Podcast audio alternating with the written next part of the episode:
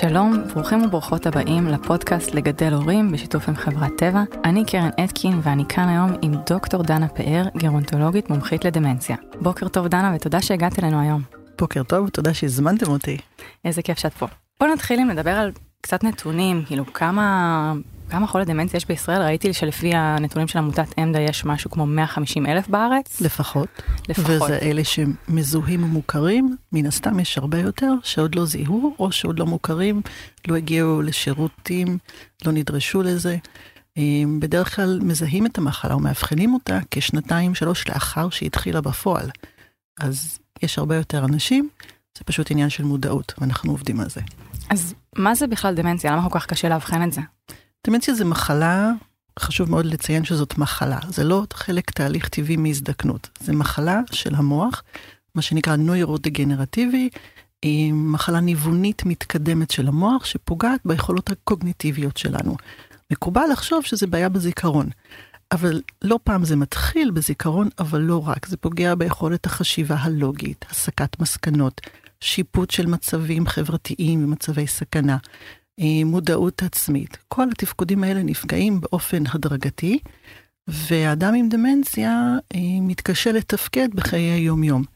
אז דמנציה למעשה באה לידי ביטוי בקשיים תפקודיים ברמה קוגניטיבית, אבל זה משפיע על כל התפקודים, וקשה לזהות את זה כי אין סימן אחד ברור ומובהק.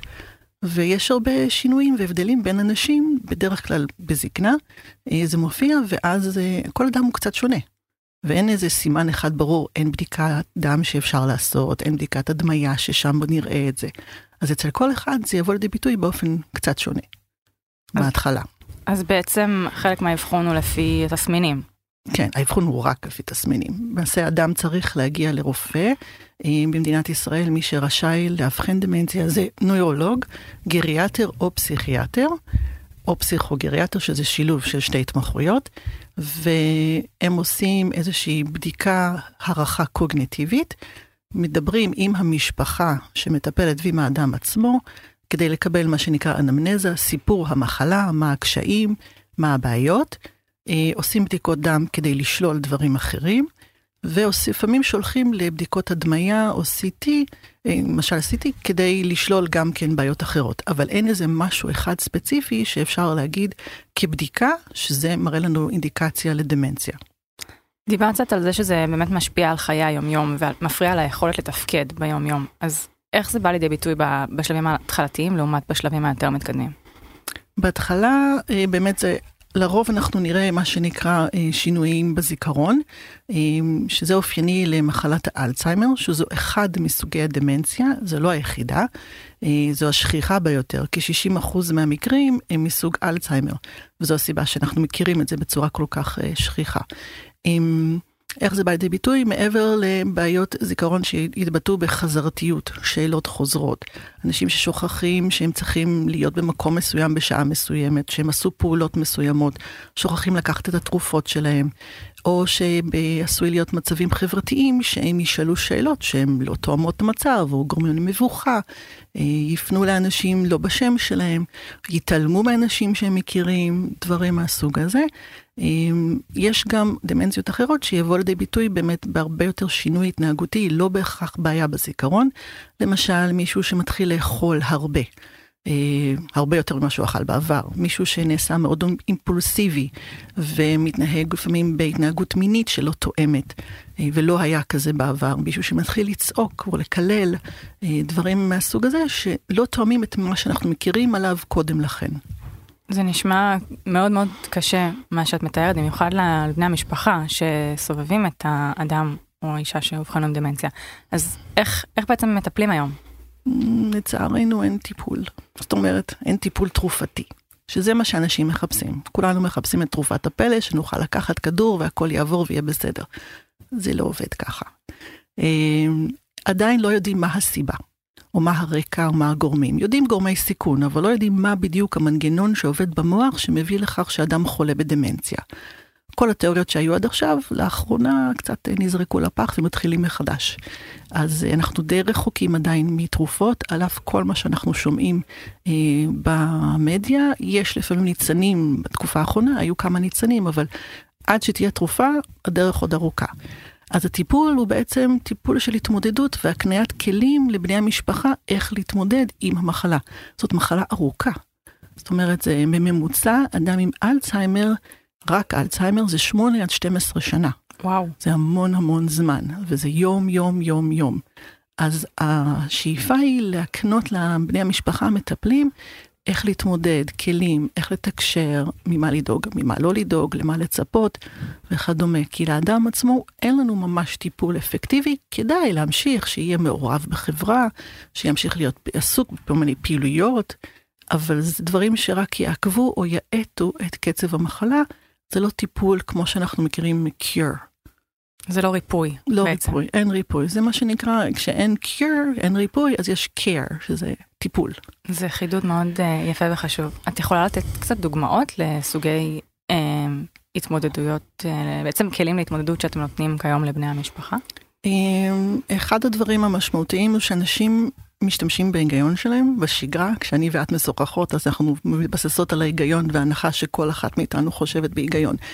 ואז בני משפחה מטפלים כשהם מתווק... הם באינטראקציה עם אדם עם דמנציה הם גם מתבססים על ההיגיון, אבל אדם עם דמנציה כבר לא מחובר לעולם בצורה של היגיון. אז אם הם רוצים אה, לצאת וללכת לבית הקודם שלהם, אז בני המשפחה מסבירים להם שכבר מכרנו את הבית הקודם, ואתה גר פה כבר 20 שנה, ועל מה אתה מדבר, ומה פתאום, אי אפשר עכשיו ללכת לשם, אנשים גרים שם, וכדומה. וזו טעות, כי בעצם אחת ההנחיות הראשונות היא לא להתווכח עם אדם עם דמנציה. אה, כי המטרה היא לא בהכרח לחבר אותם למציאות האובייקטיבית כמו שאנחנו חווים אותה, אלא לתת להם תמיכה רגשית. ואז במקום לדבר על, אה, אתה לא יכול ללכת לבית הקודם שלך, אני אדבר על מה מזכיר לך הבית הקודם שלך, איזה רגשות מעורר בך, מה היית מתגעגע, מה היית רוצה שיהיה שם, וזה ייתן לי אינדיקציה גם מהם הצרכים שלא מקבלים מענה, בין אם הם צרכים רגשיים או צרכים פיזיים.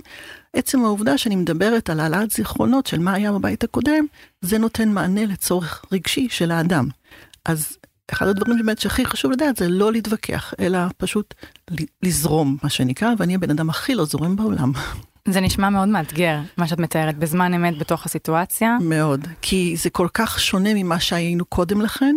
זה מאתגר עם כל אדם, זה מאתגר מאוד עם אנשים שהיו בעלי משרה בכירה או בעלי אה, רמת השכלה גבוהה והחזיקו משפחה והחזיקו מקום עבודה וכל מיני דברים מהסוג הזה, אבל זה מאתגר לכל אחד, כי צריך להסתכל על האדם עם דמנציה באופן שונה ממה שהכרתי אותו עד היום. זה הכי קשה לבני זוג. ילדים בוגרים, אין ספק שזה קשה, אבל לבני זוג הרבה יותר קשה לעשות את השינוי הזה בתפיסה של מי זה האדם שעומד מולי. בעצם יש פה במקום מסוים אובדן של בן או בת הזוג לפני שהם, לפני שפיזית הם הלכו לעולמם. נכון, זה נקרא אי ודאות באובדן, שבעצם האדם נוכח מבחינה פיזית, אך איננו מבחינה פסיכולוגית. כי הוא נמצא שם, אבל זה לא אותו בן אדם, זה מישהו אחר. ואלה מקורות תמיכה היום עומדים לרשות בני המשפחה ש... שבן או בת הזוג או אחד ההורים חלה בדמנציה? אמ, קודם כל יש את עמותת עמדה, שהיא אה, עמותה שפזורה בכל רחבי הארץ, עם מגוון רחב של שירותים, ביניהם קו חם, קבוצות תמיכה, אה, פרויקט שנקרא ליטוף, ליווי וטיפול פרטני, שאנחנו עושים באמצעות אנשי מקצוע, אני מנהלת את הפרויקט הזה, כן אני יודעת. אמ, ובנוסף יש עמותות נוספות כמו עמותת מלבב באזור ירושלים בעיקר, אבל גם קצת מחוץ לזה. יש קו חם של רעות אשל, אמ, עזר מציון גם כן יש להם איזה שהם פעילות בנושא של דמנציה. זאת אומרת, יש מגוון, זה מבוסס בעיקר על עמותות. יש מרכזי יום, ספציפית לאנשים עם דמנציה, שהם מרכזי יום שהם סגורים, כי שמא אדם ילך לאיבוד, חס וחלילה. אמ, זה נקרא מרכז היום לתשושי נפש? נכון, במדינת ישראל אדם שמוגדר כאדם עם דמנציה מוגדר כתשוש נפש והשירותים שהוא יוכל לקבל מהמדינה דרך משרד הבריאות בעיקר זה יהיה אמ, אדם שמוגדר כתשוש נפש. ובשביל לקבל את ההגדרה הזאת צריך, כמו שאמרת קודם, לפנות לרופאה כן. גריאטרית, פסיכוגריאטרית. נכון, ו... צריך הגדרה של אדם שזקוק להשגחה 24/7 וחולה במחלת הדמנציה, אחת מהסוגים השונים. אה, ואז את אומרת באמת שיש המון המון עמותות שמציעות שירותים כמו לא, ליווי. לא המון המון, יש כמה. יש כמה עמותות שמציעות אה, ליווי פרטני וקבוצות תמיכה. מהמם. מה לגבי אה, שירותים ממשלתיים, אפילו ברשויות המקומיות, יש משהו? אה, פרויקט ליטוף מופעל באמצעות חלק מהרשויות. לאחרונה חל איזשהו שינוי ממש לטובה דרך משרד הרווחה של אה, מינוי עובדים סוציאליים ברשויות לבני משפחה מטפלים, אז הם עכשיו מתחילים לעשות הכשרות בנושא של דמנציה. זאת התקדמות משמעותית, ייקח קצת זמן שזה מחלחל לשטח, אבל אה, בהחלט אה, כיוון חיובי. אה, אנשים עם דמנציה שרוצים לעבור לבית אבות יכולים להיות זכאים לקוד של משרד הבריאות, זאת אומרת מימון של המיטה באופן חלקי לפחות על ידי משרד הבריאות. לזה יש פונקציה של מבחן הכנסה. כמובן שאנשים זכאים גם לחוק סיעוד כשהם בבית, אה, לקבל רישיון לעובד זר כשהם בבית, אה, כל הדברים שהם לאנשים זקנים באופן כללי. אה, וספציפית כשאדם נפגע התפקוד שלו, אז זה אותם השירותים. פשוט כשאנחנו רואים אדם לאחר אירוע מוחי ויש לו קושי בניידות, אז זה מאוד קל להגיד, אוקיי, אז הוא צריך עזרה בככה וככה, בטח בניידות. אדם עם דמנציה יכול להיות שכשהוא אה, באו לעשות לו מבחן אה, פונקציונלי מטעם ביטוח לאומי, הוא עזר כוחות באותו יום והראה כמה הוא נפלא ונהדר ומתפקד והכל טוב, ובעצם לא הצליחו לעלות על זה שיש לו בעיה בלהתלבש. אה, למרות שביום יום הוא לא מתלבש בצורה אה, רציפה, הוא זקוק לעזרה, הוא זקוק לרמזים, הוא צריך שמישהו יסדר לו את הבגדים על המיטה כדי שהוא יתלבש בצורה הנכונה. בטח בהתאם למזג האוויר וכדומה. אז זה קצת יותר קשה לפעמים לקבל שירותים עבור אנשים כשהמגבלה אינה נראית לעין. הבנתי. אז את יכולה קצת לפרט על אה, פרויקט ליטוף, בעצם אם, אם אני עכשיו אה, בת משפחה ואימא שלי חלתה בדמנציה, איך אני יכולה? לעזר? אה, יש לנו כ-30 רשויות וארגונים, חלק זה קופות חולים, בעיקר אה, קופת חולים כללית, אבל גם מאוחדת, שפונים באמצעות, אה, פונים לרשות או לקופת החולים ומבקשים לברר אם יש אה, במקום הגיאוגרפי שבו אתם שייכים, אה, איש מקצוע שעוסק בליטוף, ואז מקבלים את השירות הזה באמצעות הרשות. אז זה לא ללא עלות ישירה למשפחה, אלא דרך הקופה או דרך הרשות. אה, זה מוד- המודל של ליטוף מבוסס על שישה מפגשים לבני המשפחה מטפלים, שבהם גם אנחנו נותנים להם כלים איך להתמודד, וגם מנסים להרחיב את מעגל התמיכה שלהם, בין אם זה עם בני משפחה אחרים, ובין אם זה באמצעות הקהילה. אז הפרויקט ליטוף כשלעצמו כמודל הובא מארצות הברית. ב-2014 נעשה מחקר בנושא ומצא שהוא אפקטיבי ויעיל אה, מבחינת בני המשפחה, וגם דוחה מעבר לבית אבות. והרעיון אבל אנחנו לא עובדים באופן ישיר עם בני המשפחה מטפלים, אלא אני מכשירה את אנשי המקצוע ונותנת להם uh, תמיכה והכשרה לאורך זמן, הדרכה לאורך זמן, uh, להמשיך ולתת uh, מענה לבני המשפחה מטפלים לאורך שלבי המחלה השונים. שזה בעצם מאפשר לך, אה, כמנהלת הפרויקט, לתת שירותים ב... בהרחבה. בפריסה יותר כן, רחבה. נכון, אני נוסעת בכל הארץ בשביל זה, כן. נפלא, זה, זה פרויקט שנשמע לי שהוא ראשון מסוגו בארץ. אה, כן, בהחלט. ראשון, יחיד, ועכשיו אה, בוא נאמר קצת מחקים אותו במקומות אחרים, שזה, את יודעת, הרעיון, הצל... אומרים שההצלחה זה כשמתחילים לחכה, לחכות אותך. נפלא. אז אה, כן. אה, אז דיברת קצת בעצם על מעבר ל- לבית אבות או למוסד סיעודי. איך מנהלים את כל הרצון של האנשים להישאר בבית כשהם עם, עם דמנציה? הרי אנחנו יודעים שהמגמה בעולם זה שאנשים באמת מעדיפים להזדקן בבית שלהם. באיזשהו שלב עם דמנציה זה פחות אפשרי. איך, נכון. מנ... איך מנהלים את זה? אה, גם המגמה היא של אנשים שרוצים להישאר בבית, וגם גם אנחנו מסכימים ברמה המקצועית ש-aging in place, להישאר בבית זה יותר טוב כמה שיותר זמן, אבל דמנציה יכולה להביא למצבים הזויים שלא נוכל לדמיין עד שלא נגיע למצב הזה. ולכן אחת ההנחיות הראשונות שלי למשפחה היא אל תבטיחו שזה מה ש... שלא תעבירו לבית אבות.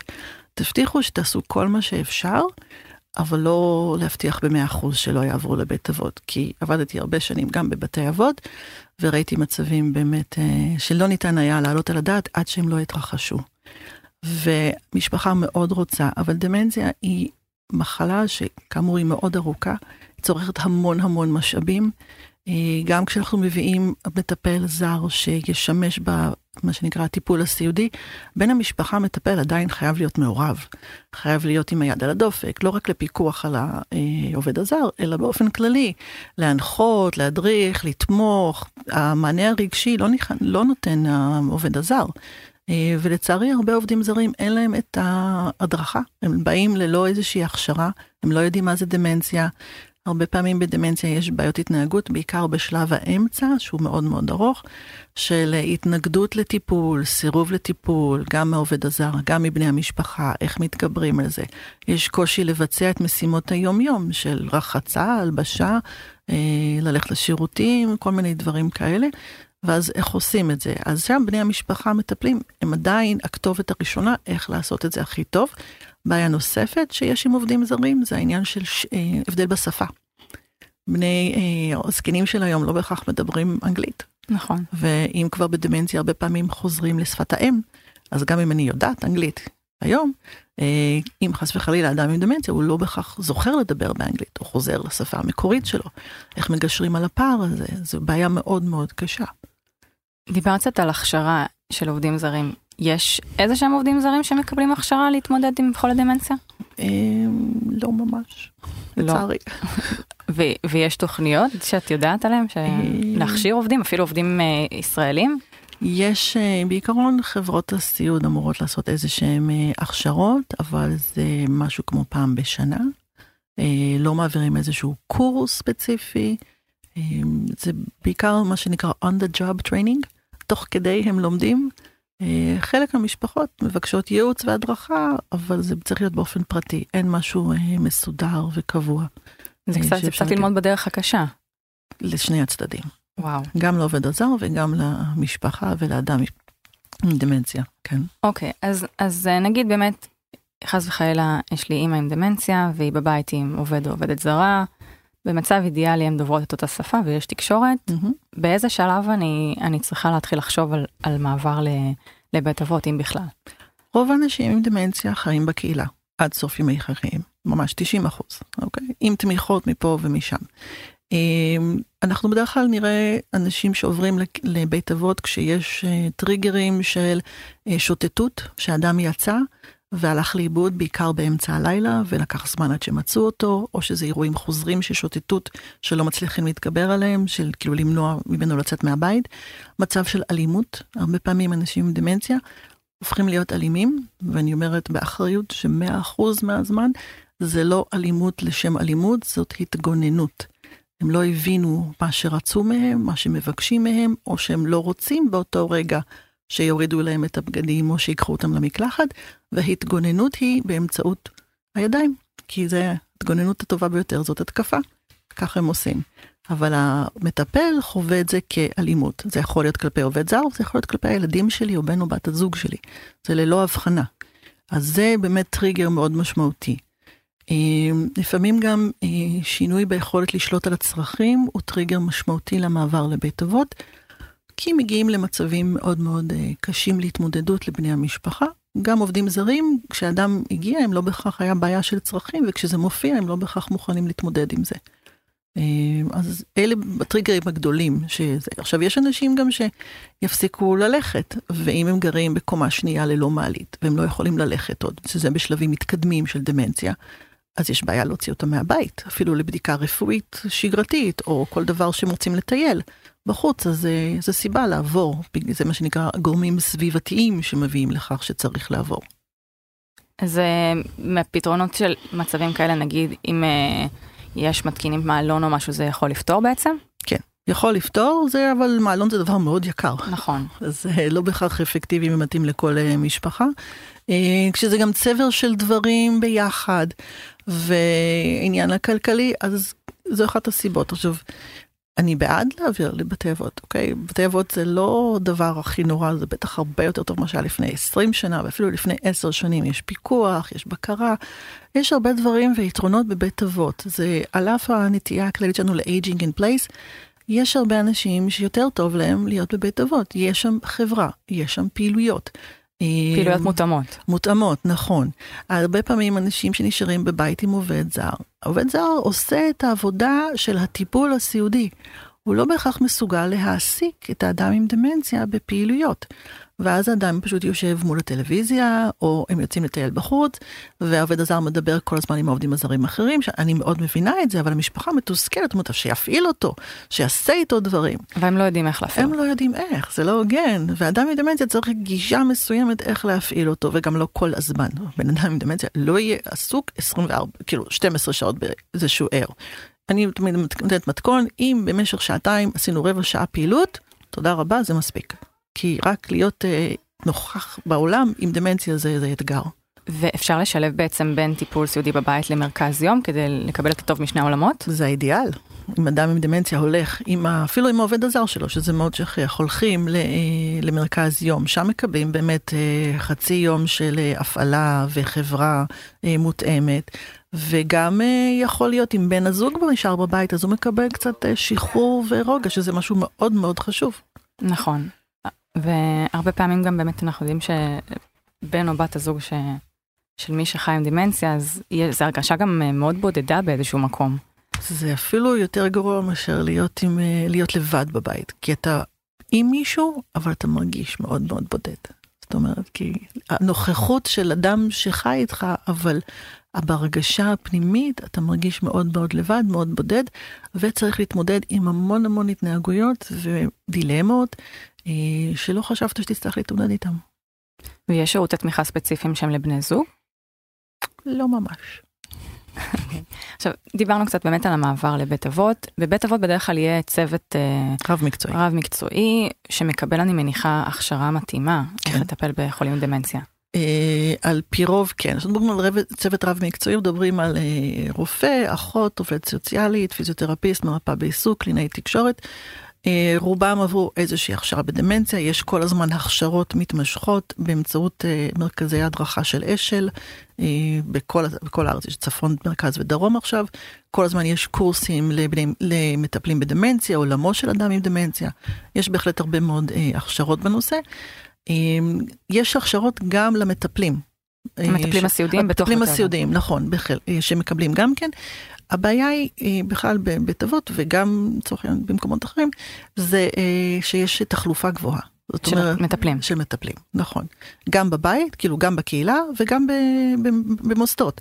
אה, אני יכולה לתת הכשרה ולשלוח אותם לזה, אבל אחרי חצי שנה הם עוברים למקום אחר, אז לא השגתי בזה הרבה. אבל אה, גם יש פער בין זה שלמדתי איזשהו קורס ואין הכשרה מתמשכת. זאת אומרת, אידיאלית, היינו עושים, אה, תעשה את הקורס, ואחרי שלושה חודשים, מישהו בא לבית אבות ועובד איתך על סיטואציות ספציפיות, איך אתה אה, מתפקד בסיטואציה הזו בהקשר של מה שהיה בקורס, או איזושהי רענון, או איזושהי קבוצה של הדרכה אה, מתמשכת, שפשוט אנשים באים, מספרים תיאורי מקרה ולומדים אחד מהשני גם כאנשי מקצוע. זה לא קיים כרגע. ויש תוכניות לגרום לזה לקרות? אממ, למיטב ידיעתי לא. הבנתי. השאלה גם אם באמת בתוך אה, setting של בית אבות, אם למטפלים הסיעודיים יש עוד אנשי מקצוע מסביבם, להתייעץ איתם, לדבר איתם. יש, אבל בואי נזכור שהבעיה המרכזית עכשיו של בתי אבות, ובהחלט במחלקות של תשושי נפש, זה אה, חוסר בתקינה, יש חוסר בכוח אדם. מטפל סיעודי נדרש לתת טיפול סיעודי גרידא למספר מאוד גדול של אנשים שלא בהכרח משתפים פעולה, שלא בדיוק בא להם לעשות את מה שהוא מבקש, והוא מכוון משימה ולא בהכרח מכוון לאדם עצמו. ומרחב התמרון הוא מאוד מאוד מצומצם, כי צריך לרחוץ את כולם. לא יעזור כלום. צריך להאכיל את כולם. צריך להלביש את כולם. צריך שכולם יהיו במעגל בשעה תשע. וזה מאוד מאוד משפיע על היכולת ליישם את מה שלומדים ומה שיודעים שצריך לעשות. ואיך בעצם מתפתח התפקיד של בני המשפחה המטפלים עם המעבר לבית אבות, שכביכול כל שאר הטיפול הפונקציונלי הוא מישהו אחר עושה אותו? עשו פעם אה, מחקר יפה ששאלו את בני המשפחה המטפלים מה התפקידים שלהם ושאלו את הצוות המקצועי בבית אבות מה התפקידים שלהם, את החלוקה וחילוקי דעות. אה, כמובן. כן. אה, באופן כללי צוות רואה בבני משפחה מטפלים כבאים לעזור ולהביא דברים לאדם עם דמנציה, לתמוך בו רגשית, לקחת אותו לטיולים, להוציא אותו לאירועים, לחגים, דברים מהסוג הזה. בני משפחה מטפלים רואים את זה שהם באים לפקח. הם באים לבקר. הם באים לדאוג שבן אדם יקבל את הטיפול כמו שצריך, האידיאלי, כמו שהם חושבים. הם באים ללמד את, בני, את המטפלים איך לטפל. ויש לזה הרבה מאוד אה, חיכוכים, אפשר להבין את זה, כל אחד מנקודת uh, המבט שלו. Uh, באופן כללי, כבר נתקלתי בבני משפחה מטפלים שרצו להיות נוכחים ברחצה של האדם עם דמנציה, וזה לא מותר, אסור, זאת אומרת, אסור, בבית אבות אסור. Uh, לא יכולים להיות נוכחים ברחצה, למרות שהיא עשתה את זה 13 שנה קודם לכן, אבל לא הסכימו לה. וואו. לקחה זה... את זה קשה. אז איך, איך מניסיונך באמת מגשרים על הפערים האלה? תקשורת. צריך לדבר הרבה יותר, צריך שמוסד יהיה מאוד שקוף במה שעושים ומה שקורה שם, אה, ואפילו אם בן אדם נפל ולא נשאר שום סימן, להתקשר למשפחה, להגיד קרה ככה וככה. משפחה צריכה אה, להיות מעורבת. לגמרי. אה, זה גם, יש מחקרים שמראים שזה שאדם עבר לבית אבות, לא, המשפחה לא מוותרת, לא מפסיקה להיות מעורבת בגלל זה. להפך, יש אפילו מחקרים שמראים שזה יש הטבה ביחסים הבין אישיים, גם עם אנשים עם דמנציה, משום שבעצם משחררים את כל הצורך של הטיפול הסיעודי שהוא נורא נורא מלחיץ. אז אני מעבירה אותו לבית אבות, וכל מה שנשאר לי זה בעצם התמיכה הרגשית. וזה יכול לשפר את היחסים שלנו אחרי ששלוש שנים רבתי איתו כל הזמן, תלך להתקלח, תתלבש, תעשה פה, תלך לשם. אז זה יכול להיות uh, לטובה. Uh, קשה למשפחה להמשיך לבקר לאורך זמן בבית אבות, משום השינוי הטבעי והמהלך של המחלה. הבן אדם הולך ומצטמצם. אוקיי? יש אה, דימוי מאוד יפה של אדם בשלבים מתקדמים של דמנציה, הוא כמו אה, פנינה בתוך צדפה. הוא מצמצם יותר ויותר את התקשורת שלו עם העולם, לרוב מפסיק ללכת, אה, עיניים עצומות. מדי פעם יש איזו הבלחה של חיוך, נפתחת הצדפה, ויש איזה רגע של חסד, של, של קשר, וצריך לחכות וליהנות מהרגעים האלה, אבל הטיפול הסיעודי מסביב לזה הוא מאוד מאוד קשה, ורגשית זה, למשפחה זה מאוד קשה. בוודאי שזה קשה. מה הכי חשוב אה, שבני משפחה מטפלים באנשים עם דמנציה ידעו שהם לא יודעים ברגע האבחון? אף אחד לא מספר להם גם ברגע האבחון. אה, שני דברים. אחד זה שכשיש אבחון, לא בעצם אפילו יותר, אה, יש אבחון אז צריך להתחיל בתהליך, לדעתי, אני ממליצה להתחיל בתהליך של ייפוי כוח מתמשך, אם זה אפשרי. זאת אומרת, יש כלי משפטי שמדינת ישראל פיתחה לפני כשנתיים, אה, של ייפוי כוח מתמשך, שמאוד מאוד יכול לעזור לבני המשפחה המטפלים בהמשך הדרך. זה צריך להיעשות ולהתבצע כאשר אדם הוא בדעה שהוא יכול להביע עמדה. זאת אומרת, הוא עדיין נחשב כבעל דעה צלולה, בשלבים התחלתיים של המחלה זה יכול להתקיים. זאת אומרת, זה שיש לאדם דמנציה לא אומר שהוא לא יכול לקיים את זה, צריך אישור של הרופא, שהוא באמת אה, כשיר לקבל את ההחלטה הזאת. מאוד מאוד כדאי לעשות את זה, זה יקל בהמשך על בני המשפחה בצורה שהיא באמת אה, שווה את המאמץ. אבל הכי חשוב זה לדעת שיש דרכים לטפל. זאת אומרת, יש דרכים להתמודד, צריך ללמוד, צריך להכיר, צריך לחקור מה האפשרויות. רוב ההתערבויות האפקטיביות ביותר תהיינה התערבויות לא תרופתיות. זאת אומרת, בואו נוותר על ה... ללכת לרופא ולקבל כדור, כדור פלא, ולהתחיל לחשוב על מה אפשר לעשות ברמת היחסים הבין אישיים, התפקוד היומיומי, ללמוד, לפנות לאנשי מקצוע, לקרוא על זה, יש קבוצות תמיכה, יש המון המון מידע, אפשר להגיע לזה, וזה מה שצריך לעשות, לא רק לחכות שיבוא תרופה משמיים, כי זה לא יקרה בזמן הקרוב. איפה את ממליצה להם להתחיל? מה, מעמותת עמדה למשל? בוודאי. אז, אז אם חס וחלילה בן משפחה שלכם אובחן עם דמנציה, עמותת עמדה זה המקום להתחיל ללמוד בו. יש אתר עם המון המון אינפורמציה. יש לנו קו חם, גם כן מופיע באתר, פשוט אפשר להתקשר, ואנחנו מפנים, גם אם זה לא ספציפית השירות שלנו, אנחנו מפנים לכל שירות שהוא רלוונטי בכל הארץ. זאת אומרת, זה לא רק אנחנו. אנחנו פשוט מכירים ויכולים להפנות את מי שצריך, חבל להתברבר בדרך. גם ככה יהיה די קשה. הדרך גם ככה תהיה מאתגרת. מאוד. מעולה. דנה, יש לך עוד משהו להוסיף? אני תמיד מסיימת בזה שיש לאדם דמנציה, זה לא אומר שאין מה לעשות.